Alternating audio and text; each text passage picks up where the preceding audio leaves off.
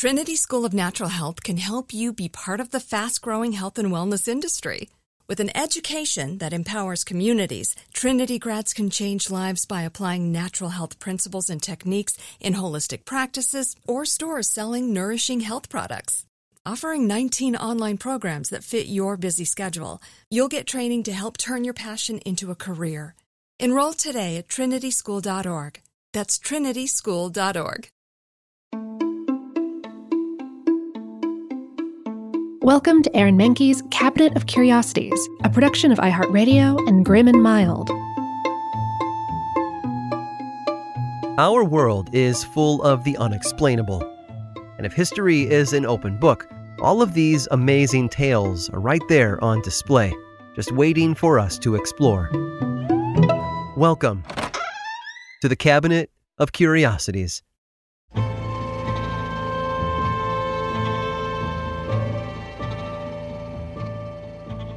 Sometimes all it takes for a fresh perspective is a change in scenery. And it doesn't have to be a cross country migration to gain that enlightenment either. It can be as simple as stepping into a warm shower or going for a drive around town that unlocks our subconscious. For John Batterson, though, he did need to get out of state, far from the hustle and bustle of the city to the much quieter countryside. But he had a good reason. He thought he was dying. John was born in Orange, New Jersey in 1830. He was one of 12 children, and his father made a living as a hat maker. He apprenticed under his dad, who started teaching him everything that he knew until his son got some troubling news. He had been diagnosed with tuberculosis. Now, back then, tuberculosis was a death sentence for many, and John's doctor even predicted that he would die quickly from the disease. Being in his 20s and seeing the writing on the wall, he decided to leave his family behind and travel out west. Hopefully, the fresh country air and constant sunshine would help alleviate some of his symptoms. Plus, he was a young man in need of one last adventure before fate struck him down. And so John started in Missouri, where he found work at a local brickyard. It wasn't hat making, but it was honest work, and he soon climbed the ladder to partial owner of the factory. Unfortunately, his luck came crumbling down when a river flood carried his dreams and his money out to sea. But not to worry, a new endeavor was waiting for him out west, People were flocking to places like California and Colorado in search of gold, and John wasn't about to miss out. He traveled to Pikes Peak, Colorado to hopefully strike it rich and return home healthy and wealthy. But he noticed a problem with everyone's headwear. It was terrible. The de facto standard hat that people wore was a coonskin cap, much like Davy Crockett was famous for wearing. Sure, it was warm, a nice feature for gold diggers in the Colorado mountains but that was all about it had going on for it. These hats did not hold up well in the rain, and they often smelled horrible. They also picked up fleas, and they didn't protect the wearer from the harsh western sun. So, John, having been a hatter and the son of a hatter himself, knew that there had to be a better way, and so he got to work. He fashioned his new headwear from waterproof felt and designed it with a tall, rounded crown as well as a much wider brim. One person remarked, It kept the sun out of your eyes and off your neck. It was like an umbrella. And not only that, but some people decided that they could use the brim of the hat as a fan to either keep the wearer cool or even help start fires. John called his creation the Boss of the Plains, and it became a sensation. So much so that he eventually returned back to the East Coast to start his own company. He settled in Philadelphia, Pennsylvania, a stone's throw from his home state of New Jersey, and got to work manufacturing his new popular hats. The Boss of the Plains was only the first. Next came the Carlsbad, which featured a crease down the center of the crown. These two designs came to embody the image of the cowboy, wrangling cattle in jeans and a wide brimmed hat. But John wasn't content changing the face of Western clothing. He also wanted to set his company apart from others in his industry in ways that benefited his workers, especially because people who worked in the hat trade often job hopped from one place to another. So he gave them benefits such as a building and loan program to help them buy their own homes. He built a special hospital for workers and their families, and he ran a softball league that held games during work hours so that employees could go blow off some steam on Wednesday afternoons. And to make sure his customers knew when they were wearing his hats that they were made by his company, as opposed to cheap knockoffs, he had his full name embossed in gold on every headband John B. Stetson. The name Stetson didn't just come to describe a hat made by one company. it came to define the style of the hat itself. Because if it weren't for John Stetson and his Western adventure, the world might never have gotten the cowboy hat.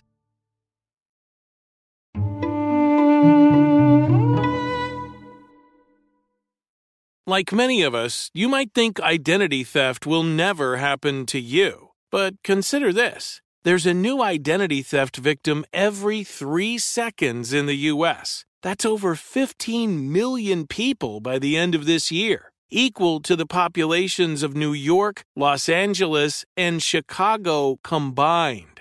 Even worse, identity theft victims often don't even know they're victims. That's why Lifelock Identity Theft Protection alerts you to identity threats, even the ones that don't show up on a credit report, like data breaches, fraudulent bank transactions, loan and credit card applications, and crimes committed in your name. If your identity is stolen, your own dedicated Lifelock US based restoration specialist will work to fix it. Lifelock protects you in ways that you simply can't on your own. Join now and save up to 25% your first year at lifelock.com slash iHeart. That's lifelock.com slash iHeart to save up to 25%. Identity theft protection starts here.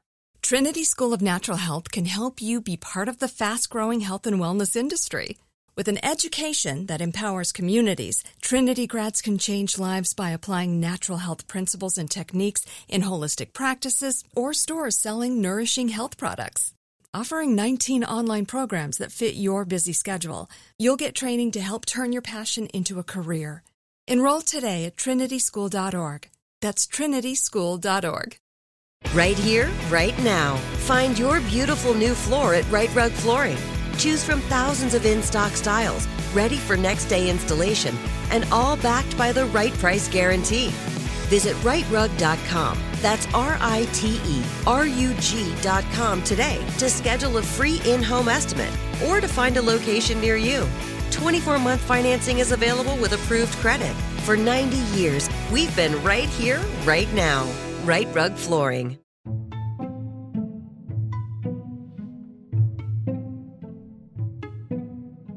According to the old adage, the clothes make the man. In other words, people are judged by what they wear. If you want to be taken seriously at a bank, for example, you might want to put on a suit or some sort of business wear. Leave the shorts and the t shirt at home. But Jules didn't work at a bank. His occupation was a bit more unusual, and his contribution to the world left very little to the imagination. Jules was born in Toulouse, France in 1838. Despite his father being a gymnastics teacher and local swimming pool owner, Jules decided to pursue a much different line of work as he got older. He wanted to become a lawyer. He attended university, earned his degree, and even passed his legal exams, doing all the necessary work to practice law in France. But then something changed. He started developing other interests, more acrobatic interests. He liked working out at his father's gym, where he gained a lot of skill on the rings and the parallel bars. One day, he hung a bar from the gymnasium ceiling by a pair of ropes.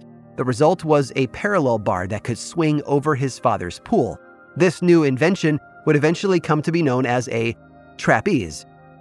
Jules' law career was over before it had even started. There was no way that he could sit at a desk all day in an uncomfortable suit when he could instead fly through the air with the greatest of ease. If that line sounds familiar, that's because it comes from the 1867 song the Daring Young Man on the Flying Trapeze by George Leybourne, a song written about Jules at the height of his popularity. You see, he became quite the celebrity after joining the Cirque Napoleon, where he debuted his flying trapeze routine on November 12th of 1859. But that wasn't the only thing he showed off. He also wore a relatively unknown piece of clothing that allowed him a wide range of motion, which he called a maillot. It was a sleeveless, tight fitting one piece that covered his legs, down to his mid thigh, as well as his midsection. A deep U in the front highlighted his chest, while his muscular arms could move without hindrance. And it was cinched in the middle with a tight belt. During his first performance, Jules jumped from one trapeze to another and executed a somersault in midair. And most daring of all, he did it all without the aid of a safety net below him.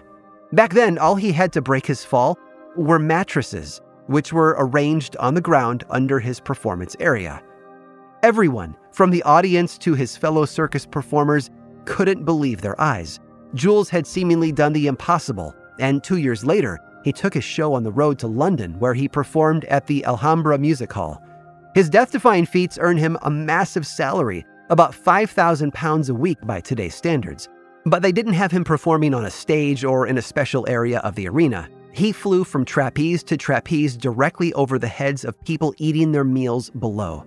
Jules became a rising star in London, where he ended up spending a lot of time over the next several years. But he didn't know that he was not long for this world. And sadly, he passed away of an infectious disease in 1870 when he was only 28 years old. Historians believe it was possibly smallpox. But don't be too sad. What Jules contributed to the world is still around today. And I'm not just talking about his song. The trapeze, for example, is still used in circus performances now. But so is his special performance garment. It took a number of years before his name became synonymous with it, but pretty soon, many other professions adopted his skin tight outfit for their own purposes. The materials have certainly changed, but its basic form and purpose have remained consistent. From ballet dancers to aerobics instructors to gymnasts and everyone else, the special clothing worn by Jules Leotard is still a popular option for athletes all over the world. I hope you've enjoyed today's guided tour of the Cabinet of Curiosities. Subscribe for free on Apple Podcasts or learn more about the show by visiting curiositiespodcast.com. This show was created by me, Aaron Mahnke, in partnership with How Stuff Works. I make another award winning show called Lore, which is a podcast, book series, and television show. And you can learn all about it over at theworldoflore.com. And until next time, stay curious.